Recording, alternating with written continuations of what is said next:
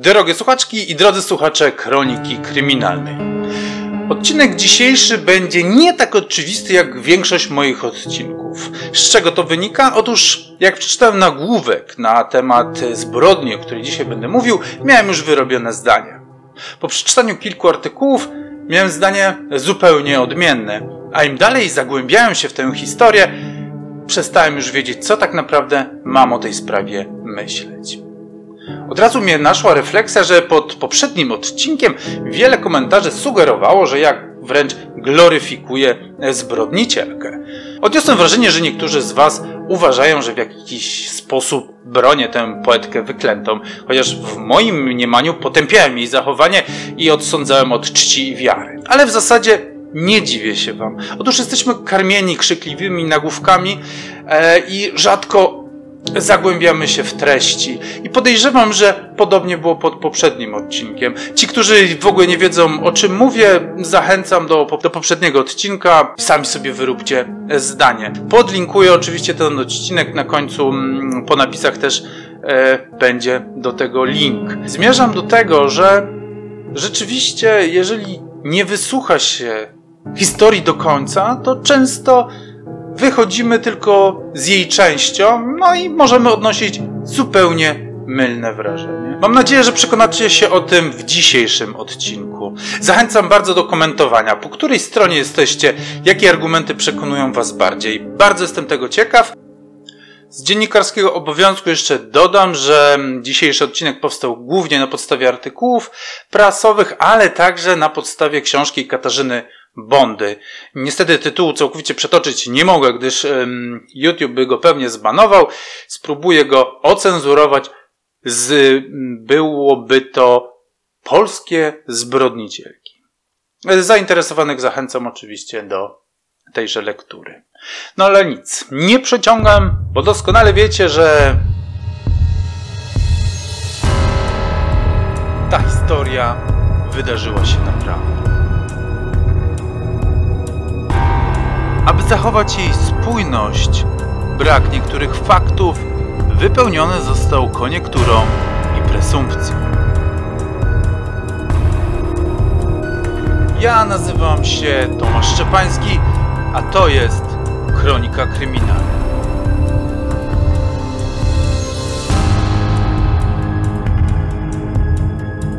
11 lutego 2002 roku dziennikarka Gazety Pomorskiej spotkała się w niewielkiej wsi, której nazwy dla spokoju i mieszkańców nie pomnę, z dwudziestoletnią Moniką, aby porozmawiać o zginięciu jej ojca. W gazetach pojawiała się wciąż jeszcze notatka policyjna. Stanisław, syn Czesława, urodzony i zamieszkały tu i tu, zaginiony przed dwoma miesiącami. Wyszedł z domu i nie wrócił. To wszystko stało się krótko przed świętami Bożego Narodzenia. Wprawdzie nikt nie liczył na szczęśliwe święta, ale nikomu nie przyszło wtedy do głowy, że będą to najtragiczniejsze święta w historii. To Monika zgłosiła się do gazety. Napisała do redakcji list. Miesiąc temu zaginął mój ojciec, Stanisław. Było już nawet publikowane ogłoszenie w waszej gazecie, niestety bez odzewu. Piszę dlatego, ponieważ my, czyli moja mama, siostra i ja, najbardziej na tym cierpimy. Nie mamy już życia w naszej wsi. A to za sprawą rodziny ze strony mojego ojca. Obwiniają nas o wszystko, co mu się stało.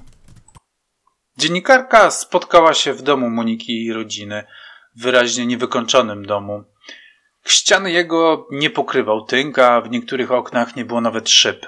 Pani Mirosława, matka Moniki, zalewaną w szklance w metalowym koszyczku, postawiła na stole kruche ciasteczka z cukrem.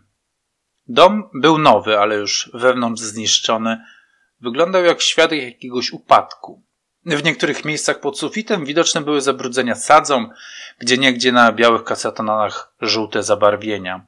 Wgniecenia w ścianach, zacieki, zniszczone meble. Na podłodze we wszystkich pomieszczeniach było linoleum imitujące drewniane deski. Jakie były wasze relacje z ojcem? Zapytała dziennikarka zaraz po tym, jak uruchomiła dyktafon, który położyła przy talerzu z ciastkami. Monika zagryzła zęby i spojrzała na matkę, która spuściła wzrok. Dziewczyna westchnęła głęboko. Z tatą bywało różnie, powiedziała po chwili, wyraźnie ważąc swoje słowa. Na początku był fajnym ojcem, często się uśmiechał, zabierał nas do lasu, na grzyby. W weekendy chodziliśmy tu nad jezioro, żeby łowić ryby. Tata zawsze był rolnikiem i kochał tę robotę. Jak komuna upadła, miał masę świń i krów i prowadził skup żywca. Wtedy zaczęliśmy budować tu dom. Ja miałam iść na studia, tacie marzyło się nawet kupno jachtu, którym pływalibyśmy po okolicy. Dziennikarka wysłuchiwała opowieści Moniki bez komentarza. Zerkała czasami na matkę, która także siedziała w milczeniu. Jej twarz wyrażała smutek. W zaczerwienionych oczach pojawiły się nawet łzy. Wszystko nagle się skończyło, kontynuowała dziewczyna. Cena żywca spadła. Kontrahenci brali na kredyt, a później tego nie spłacali. Plajtowali. Tata w pewnym momencie sam musiał zaciągnąć kredyt, którego nie mógł spłacić i długi rosły. Wtedy zaczął pić. Od zawsze pił, wtrąciła się matka. Jeszcze przed ślubem upijał się z kolegami. Tylko, że ja myślałam, że jak założy rodzinę, to przestanie. Trzeba mu przyznać, że pił wtedy tylko w piątki i soboty, a w niedzielę jakoś zawsze udało mu się wstać na sumę do kościoła. Ale jak splajtowaliśmy, to pił całymi dniami. Czy mąż podnosił na was rękę? Zapytała dziennikarka, a matka pokręciła głową. Aż do tego czasu, kiedy splajtował, nie podniósł na mnie ręki. Na dzieci też nie. Ale później się to zmieniło? Dopytywała dziennikarka. Kobieta westnęła i spojrzała gdzieś w dal, przez okno na zaśnieżone podwórko. Monika patrzyła na matkę smutnym wzrokiem i odezwała się do dziennikarki. Tata był chory, powiedziała. Nie wiem, co to było, ale tata wpadał czasami bez powodu w furię. Pewnego dnia przyjechali po niego, założyli mu kaftan bezpieczeństwa i kilka tygodni spędził w szpitalu. Kiedy wrócił, nadal był załamany, nic go nie interesowało, z nikim nie chciał gadać. Nie golił się, nie mył, prawie nic nie jadł. Leków też nie chciał przyjmować i znowu pił. Nie umieliśmy sobie z nim poradzić, a nikt nie chciał nam pomóc. A teraz z dzichu gada, że to nasza wina, że znikł. Żechnęła się matka zaciśniętymi zębami. Widać było, że jest zła, że ma żal do szwagra. Dziennikarka pokiwała głową ze zrozumieniem, zajrzała do notatek i podniosła z nad nich wzrok. Państwo byliście po rozwodzie, tak? zapytała. Od dwóch lat, powiedziała matka. Nie dawałam sobie z nim już rady, z jego agresją, z przemocą, ze złością. Ale nadal z wami mieszkał, to prawda? Kobieta spojrzała na dziennikarkę i wzruszyła ramionami. A gdzie miał pójść? Zapytała.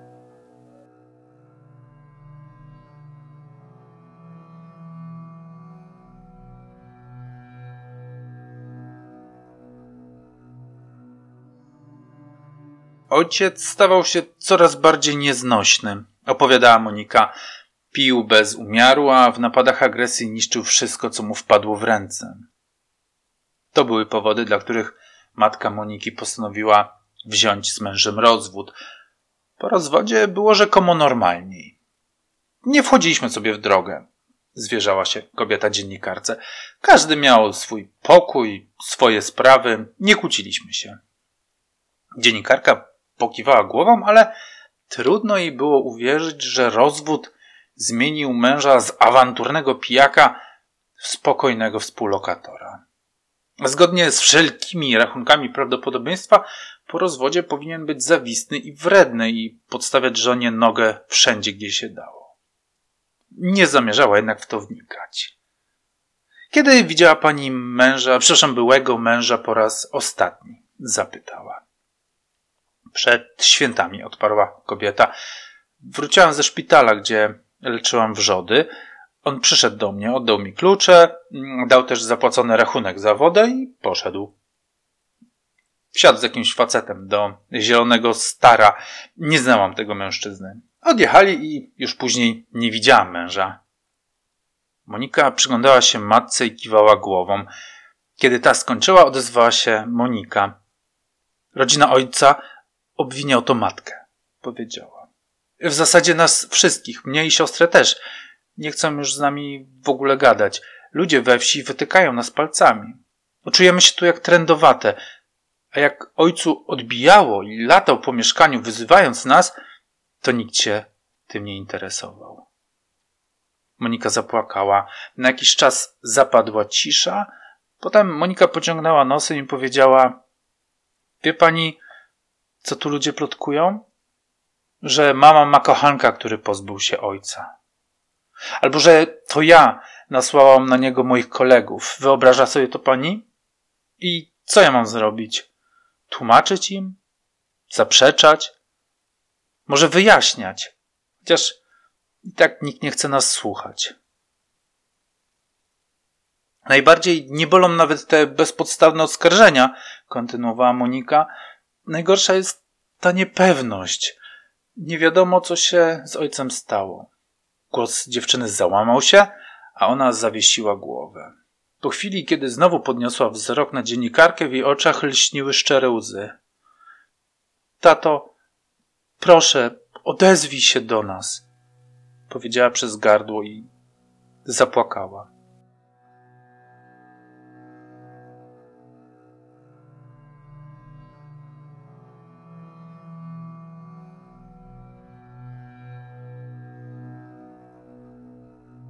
Rodzeństwo Stanisława nie mogło pozbyć się przeświadczenia, że ich bratu musiało stać się coś złego. Byli przekonani, że nie porzuciłby swojego domu i córek, nie zniknąłby tak bez śladu.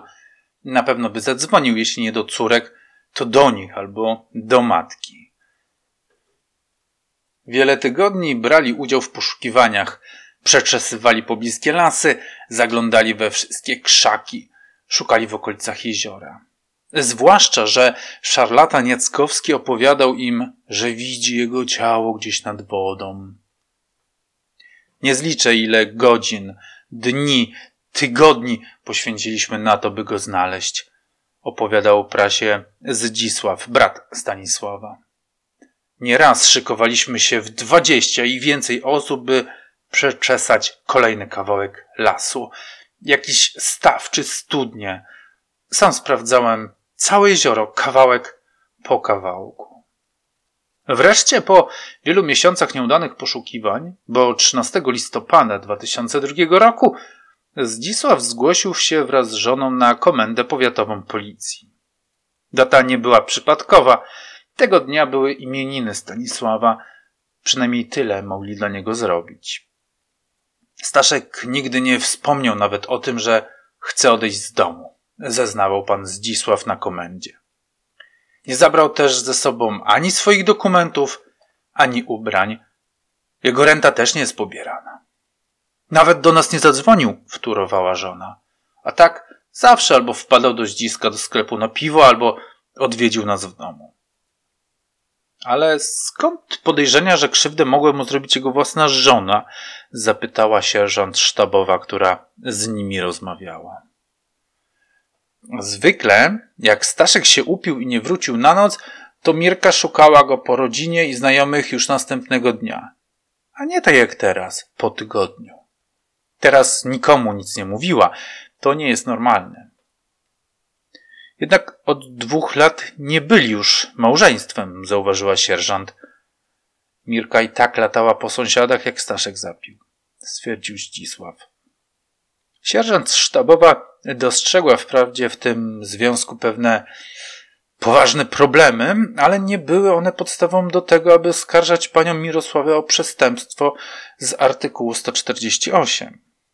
Zdzisław pokręcił głową. Pani musi nam uwierzyć, powiedział. Mirka ma coś na sumieniu. Zresztą, krótko po zniknięciu Staszka kupowała dwa czy trzy razy cement. Bardzo dużo cementu. I wyremontowała pokój Staszka, dodała żona Zdzisława. Wyrzuciła jego wersalkę i wstawiła nową.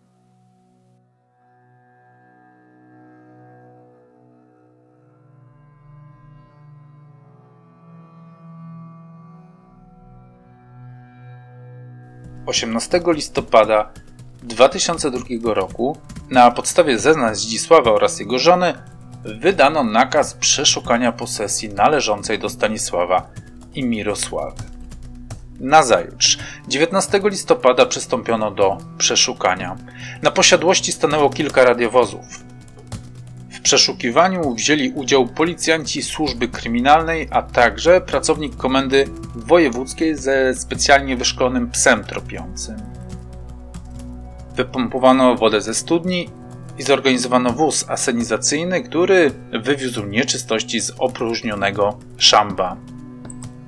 Centymetr po centymetrze przeszukiwano dom, garaże oraz pomieszczenia gospodarcze. W jednym z pomieszczeń, w którym kiedyś był warsztat samochodowy z kanałem, a teraz służył za kurnik, jeden z funkcjonariuszy zauważył, że beton ma w pewnym miejscu ciemniejsze zabarwienie i przyspany jest cienką warstwą wapna. Sprowadzony w to miejsce pies tropiący zasygnalizował, że coś się tam znajduje. Przy uderzeniu metalowym prętem odpowiedział głuchy dźwięk, świadczący o tym, że pod spodem jest jakaś dziura.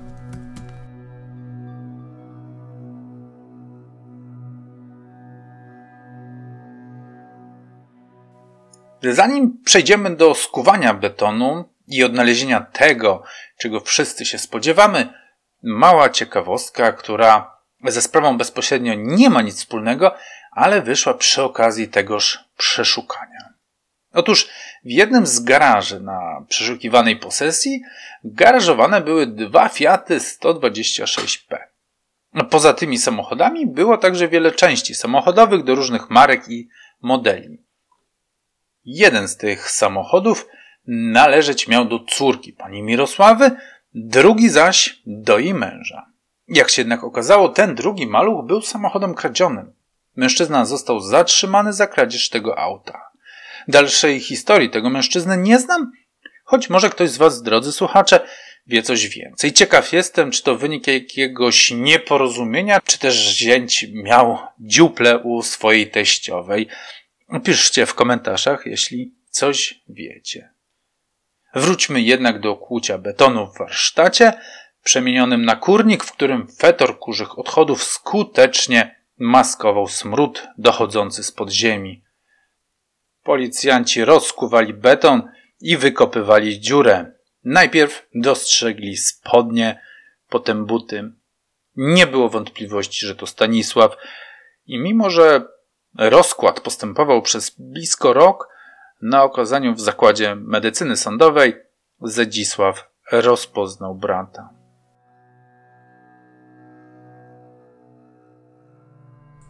20 listopada 2002 roku. Z zakopanego pod betonową posadzką Stanisława odkryła wczoraj policja w garażu.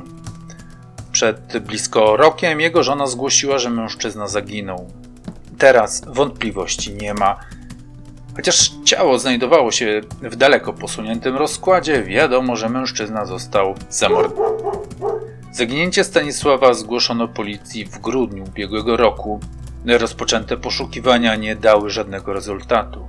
Do wczoraj, gdy mundurowi na podstawie zebranych informacji wywnioskowali, że mężczyzna nie żyje, a ciało może spoczywać na jego posesji. Sprowadzili na miejsce psa tropiącego, który pod betonową posadzką w garażu wyczuł ciało kręgu osób podejrzanych o zabójstwo w pierwszej kolejności znalazła się jego żona. Wczoraj kobieta została zatrzymana. Kiedy zamykaliśmy to wydanie gazety, trwało przesłuchanie. Policja nie wyklucza kolejnych zatrzymań.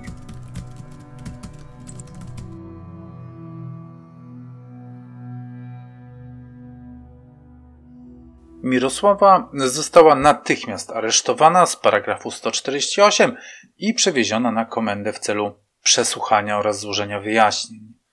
Nie chciała korzystać z żadnego przysługujących jej praw, nie żądała adwokata, nie chciała składać zażaleń. Poprosiła jedynie, by zawiadomiono córki. Przyznała się do zarzucanego jej czynu i złożyła wyczerpujące wyjaśnienia. O swoim pożyciu małżeńskim powtórzyła to, co opowiadała dziennikarce kilka miesięcy wcześniej. Podkreśliła, że z mężem chciała się rozwieść o wiele wcześniej, ale dla dobra córek czekała, aż te będą dorosłe i zaczną swoje życie. W początkowej fazie małżeństwa bił mnie i moją matkę, zeznawała pani Mirosława. Z tego powodu matka wyprowadziła się z naszego domu. Staszek jak pił, to wyprzedawał wszystko, co mieliśmy. W pewnym momencie zaczął mnie namawiać, żebyśmy sprzedali dom i podzielili się pieniędzmi na pół. Każdy poszedłby w swoją stronę. Musiałam temu zapobiec. Weszłam do jego pokoju. Chciałam go odwieźć od sprzedaży domu. To była jedyna rzecz, jaka nam została.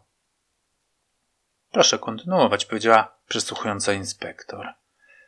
W czwartek, 13 grudnia, tylko my byliśmy w domu, mówiła pani Mirosława. Starsza córka, Karolina, wyprowadziła się trzy lata temu, młodsza, Monika, pojechała na zjazd, studiuje w Bydgoszczy.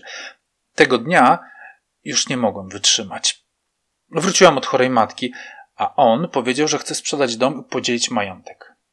Nie miałem wcale planu, żeby go kilnąć. Weszłam do jego pokoju, chciałam go odwieźć od sprzedaży domu. Stasiu, mówię, obudź się, chcę porozmawiać, bo on spał. Potrząsnęłam nim, leżał na wersalce. Jak go obudziłam, to zaczął się na mnie rzucać. Był pijany, jak zwykle. Ja chciałam z nim porozmawiać, no ale z pijanym to się nie da. Nic do niego nie docierało. Powiedziałam, że nie sprzeda tego domu po moim trupie.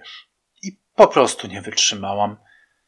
Głos kobiety się załamał. Zagryzła wargi i otarła oczy rękawem. Z tą rurką to ja już wcześniej sypiałam, powiedziała. Staszek groził, że nas pozabije. Jak do niego poszłam, to ją miałam akurat w ręku, na, na wszelki wypadek. Zaczęłam go walić na oślep. Uderzałam gdzie popadnie, gdzie sięgnęłam.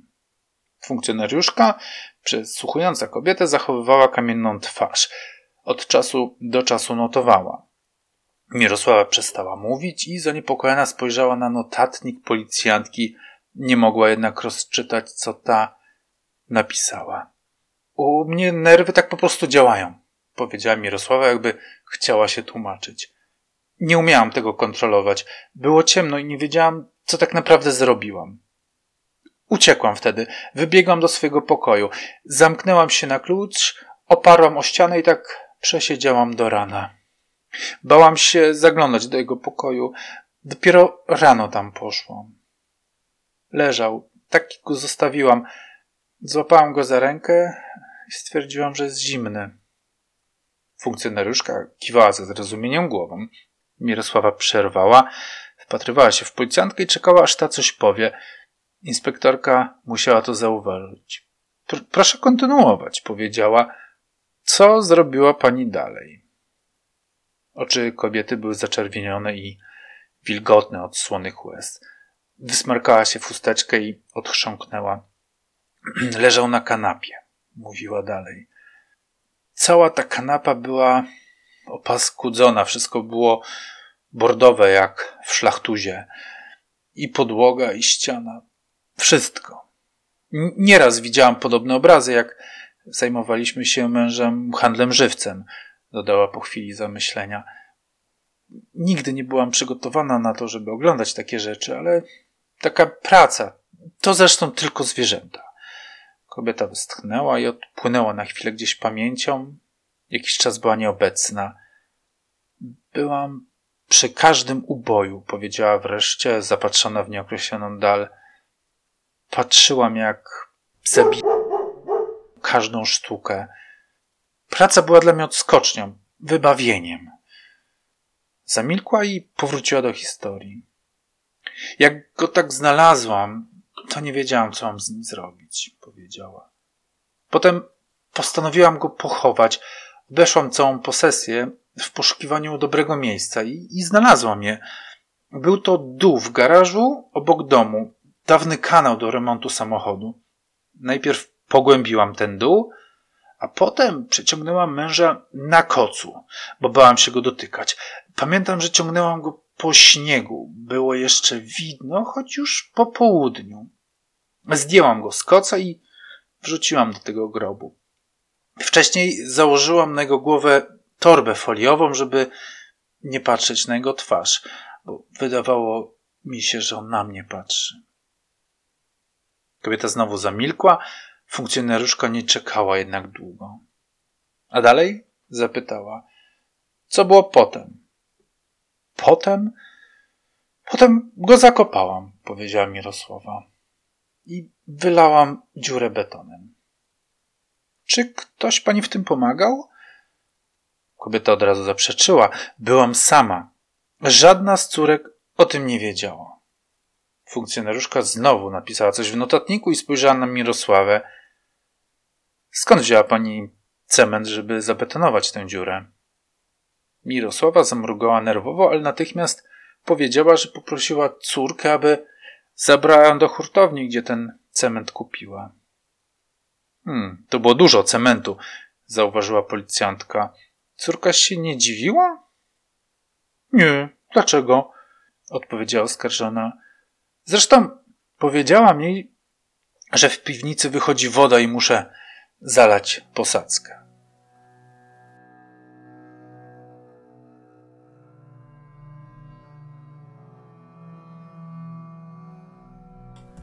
21 listopada 2002 roku.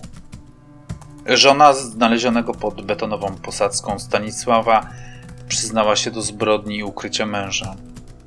W zbrodnię zamieszana jest także jej dorosła córka. Od samego początku wiadomo było, że mężczyzna nie odszedł z przyczyn naturalnych. Miał m.in. rozbitą, owiniętą foliowy worek głowę. Podejrzenia natychmiast padły na jego żonę Mirosławę. Jak się okazało słusznie, bo na przesłuchaniu opowiedziała o swojej mrocznej tajemnicy. Kobieta rozwiodła się z mężem przed dwoma laty, ale nadal mieszkali razem. Według jej wyjaśnień często dochodziło do awantur. Podczas jednej z nich, w połowie grudnia ubiegłego roku, kobieta pobiła męża po głowie tępym narzędziem gdy mężczyzna nie odzyskał przytomności, następnego dnia zaciągnęła go do garażu. Położyła w kanale do naprawy samochodów, a dziurę zalała betonem. Aby nie wzbudziło to podejrzeń, urządziła tam hodowlę kurczaków. Zaginięcie męża zgłosiła policji po dwóch tygodniach, gdy zatarła wszystkie ślady. Wiadomo już także, że w tym ostatnim pomagała kobiecie córka mieszkająca na stałe z mężem w Bydgoszczy. Ten z kolei został zatrzymany za kradzież znalezionego przy okazji na posesji Fiata 126P. W kręgu podejrzeń znajduje się także jej siostra i 21-letni Marek. Oboje również zostali zatrzymani.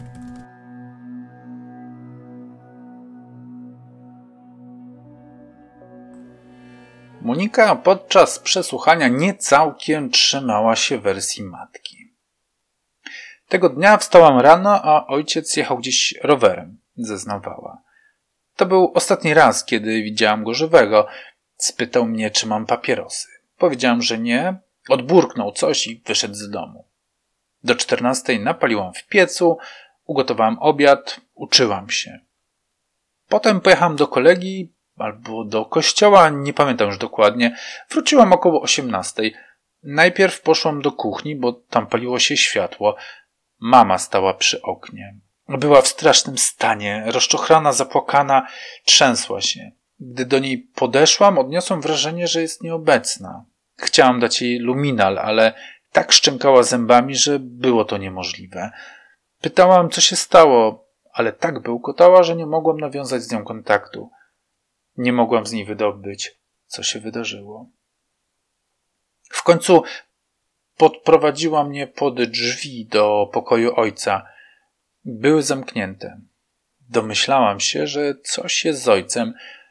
Leżał na kanapie, w scenerii jak w szlachtuzie. Wszystko było paskudzone. Jucha była na ścianie, na kanapie, na podłodze. Wszędzie. Wtedy wzięłam poduszkę i przykryłam mu twarz, żeby na niego nie patrzeć. Wyprowadziłam też matkę, bo była na granicy utraty przytomności. Do siebie doszło dopiero dwie godziny później. Wtedy też opowiedziała mi, co się stało. Powiedziała, że chwycił ją za włosy i ciągnął do swojego pokoju. Ojciec w pokoju trzymał siekierę i za nią złapał. Groził matce i wtedy ona, przerażona, zaczęła się bronić i go uderzyła czymś metalowym. Rurką, powiedział przesłuchujący ją policjant, pokazując przy okazji narzędzie zbrodni. Tak, to bardzo możliwe, odparła niepewnie córka. Po co matce była ta rurka? Na to pytanie Monika nie potrafiła odpowiedzieć. Funkcjonariusz zanotował sobie ten fakt i poprosił ją, aby kontynuowała. Musieliśmy tatę ukryć, powiedziała. Nie chciałam, aby matka trafiła za kratki. Nie zasłużyła sobie na to, zwłaszcza, zwłaszcza po tym, co z nim przeszła. Proszę trzymać się faktów, powiedział rzeczowo policjant. Co było dalej? Tata miał w garażu warsztat z kanałem, ciągnęła Monika. Tam postanowiłyśmy go ukryć. Zawinęłyśmy go w koc i przeciągnęłyśmy przez podwórze. Ciągnęłyśmy go po śniegu. Pamiętam, że zmierzchało. Pogłębiłyśmy dół i tam umieściłyśmy ojca.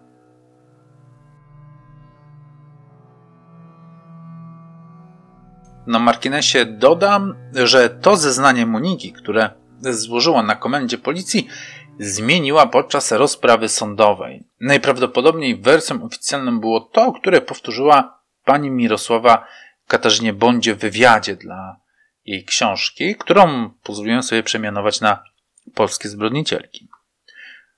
Zapaliłam papierosa i postanowiłam pochować męża w garażu, opowiadała tam pani Mirosława. Pamiętam, że miałam nieludzką siłę. Pani widzi, jakie zamiachu harko, ale przeciągnęłam go na kocu, tym jego kraciastym z wersalki. Najpierw na parter. Poczekałam do nocy, a potem do garażu. Ten garaż był daleko, kilkadziesiąt metrów, a była zima, śnieg. Na szczęście nikt nie widział, szaro już było. Znalazłam kanał, który od dawna nie był używany i tam go wrzuciłam. Tam mu zrobiłam grób, zamurowałam go i zamknęłam budynek. Nikomu nie pozwalałam wchodzić. Przez parę miesięcy prawie nie wychodziłam z domu, nawet w święta. Przez długi czas nikt o tym nie wiedział. Mojej córce, Monice, powiedziałam dopiero na Wielkanoc. Druga córka nie wiedziała do końca, do dnia odnalezienia Staszka. Mąż drugiej córki zeznał jednak, że jego żona nie przejęła się bardzo zniknięciem ojca. Może to i lepiej, miała powiedzieć. Może lepiej, żeby w ogóle nie wracał. Była wtedy w ciąży, ponadto studiowała i to były dla niej priorytety. Z zeznań męża wynikało także, że o ojcu w zasadzie nigdy nie mówiła. Jakby nie istniał, zeznawał mąż.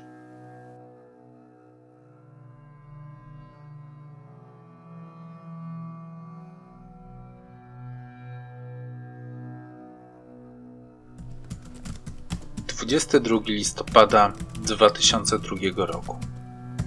Prokuratura nie ma wątpliwości. Mirosława pozbawiła swego męża życia, a jej pełnoletnia córka Monika pomogła jej zakopać ojca w garażu. Wczoraj obie kobiety trafiły do aresztu. Zbrodnia, do której przyznała się Mirosława, wyszła na jaw dopiero po 11 miesiącach. W grudniu ubiegłego roku kobieta zgłosiła policji zaginięcie swojego męża, z którym od dwóch lat była po rozwodzie, ale mimo to żyła z nim pod jednym dachem.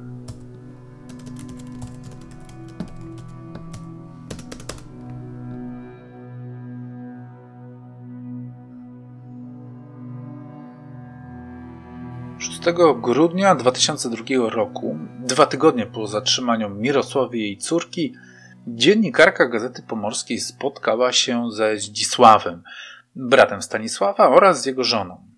Oboje utrzymywali, że zniknięcie Staszka było podejrzane. Od samego początku podejrzewali jego żonę i ostatecznie udało im się skłonić policję do przeszukania, dzięki czemu prawda wyszła na jaw.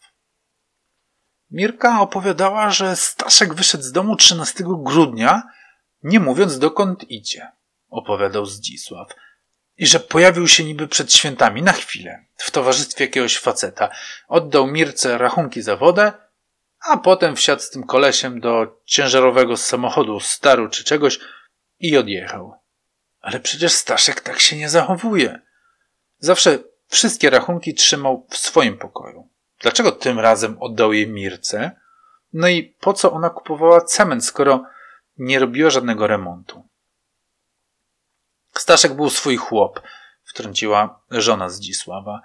Znałam go przecież kawał życia, zanim ożenił się z Mirką. I to ona go zepsuła.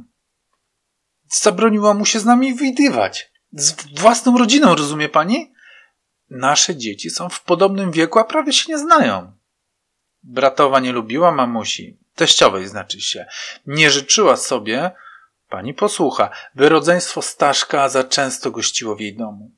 Wyobraża to sobie pani? On był taki pantofel, że zgadzał się na wszystko, czego Mirka chciała. Nawet nie wiedzieliśmy, że dwa lata byli po rozwodzie, kontynuował Zdzisław. Nie mieliśmy nawet pojęcia, że Karolinka wyszła za mąż. Żona gładzi go po karku, całuje w policzek. Staszek wpadał czasem na piwo do mojego sklepu, mówił dalej Zdzisław. Wtedy mogliśmy trochę pogadać, ale nie mówił mi nic, co działo się u nich w domu. Kiedyś wspomniał, że zakłady mięsne, do których odstawiał świnie, są mu winne sporo pieniędzy. Widziałem, że był jakiś smutny, przygaszony. Myślałem, że tym się gryzie. Nie wiedziałem, że boi się własnej żony. Zdzisław opowiedział również, że sam kuł beton w kurniku Mirosławy, że dostrzegł wreszcie nogi brata. Poczułem wtedy ulgę, powiedział. Od dawna wiedziałem, że brat nie żyje. Czułem więc ulgę, że wreszcie będę mógł go normalnie, po ludzku pochować.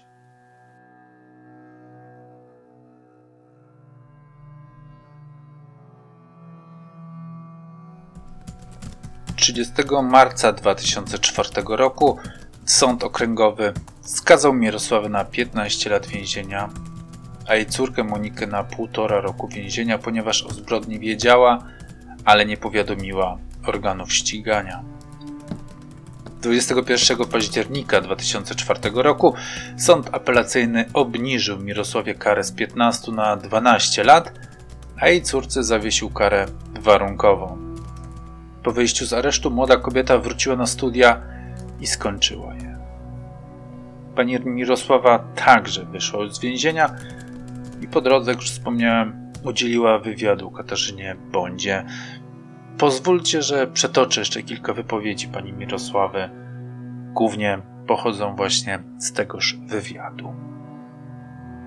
Z początku bałam się, że po ślubie mąż się mną znudzi i zaraz sobie weźmie inną, Miałam przecież przykład jego ojca, historie powtarzane przez teściową. Nie chciałam naśladować jej losu. Dwa kapity dalej pani Mirosława mówi ojcu swego męża następujące słowa. Teść, choć lubił wypić, to nie mogę na niego złego słowa powiedzieć. Dla mnie był kochany, dobry jak ojciec. O swoim mężu pani Mirosława mówi, że nigdy nie był na wywiadówce córek – nie potrafił nawet powiedzieć, w której są klasie. One kochały Staszka, ale jednocześnie się go bały. Nie zrobił im jednak nigdy krzywdy, nie zdążył, bo zawsze stawałam pomiędzy mężem a nimi. Monika jednak pamięta to nieco inaczej. Odkąd pamiętam, były awantury. Ojciec podnosił rękę na mamę i na nas – on zajmował swój pokój, mama swój, a ja z siostrą miałyśmy swój. Każdy miał klucz i zamykał własne drzwi od środka. Oprócz tego każda z nas miała przy łóżku jakiś przedmiot do obrony, w razie gdyby nas zaatakował. Ja miałam drewnianą nogę od taboretu. Jak było bardzo źle, uciekałyśmy spać do mamy. Mama obrywała często, codziennie, kilka razy w tygodniu. Ja kilka razy, gdy stanęłam w jej obronie. Pani Mirosława opowiada dalej, że pierwszy raz y, pozew o rozwód złożyła bez wiedzy męża. Jak otrzymał wyzwanie na rozprawę, to zrobił nam takie piekło, że na kilka dni uciekłyśmy z domu do jego siostry. Dopiero wtedy jego siostra przejrzała na oczy i uświadomiła sobie, jakie ja mam z nim życie. Dla wszystkich to był szok, bo przez to, że ja się tak wstydziłam i kryłam go, zatajałam prawdę przed wszystkimi i nikt nie wiedział, że jest aż tak źle. Za drugim razem wziąłem adwokata. Doradził mi, żebym wcześniej wszystko ustaliła z mężem, bo tak będzie łatwiej przeprowadzić sprawę, ale on nie chciał się zgodzić. Chociaż już od dawna mieszkaliśmy osobno i nic nas nie łączyło. Wściekł się. To uderzało w jego męską dumę. Różnymi sposobami starałam się go namówić. Nawet córki próbowały. Nie było spokojnej rozmowy, tylko kłótnie, awantury, podniesione głosy. W końcu jakoś się zgodził. Po rozwodzie córki chciały, żebyśmy się natychmiast wyprowadziły, chciały być ze mną. Ojca się wstydziły. No i tak sobie myślę, że może i to byłoby dobre rozwiązanie, może trzeba było się od niego wyprowadzić i tak jak sam mąż sugerował, sprzedać tę chałupę.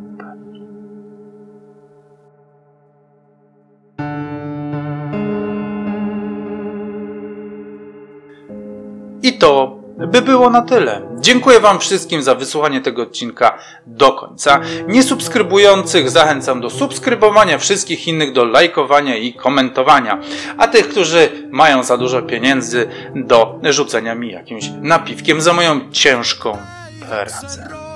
Dziękuję serdecznie. Do usłyszenia za tydzień. Pa! Kotlok daj hekserowi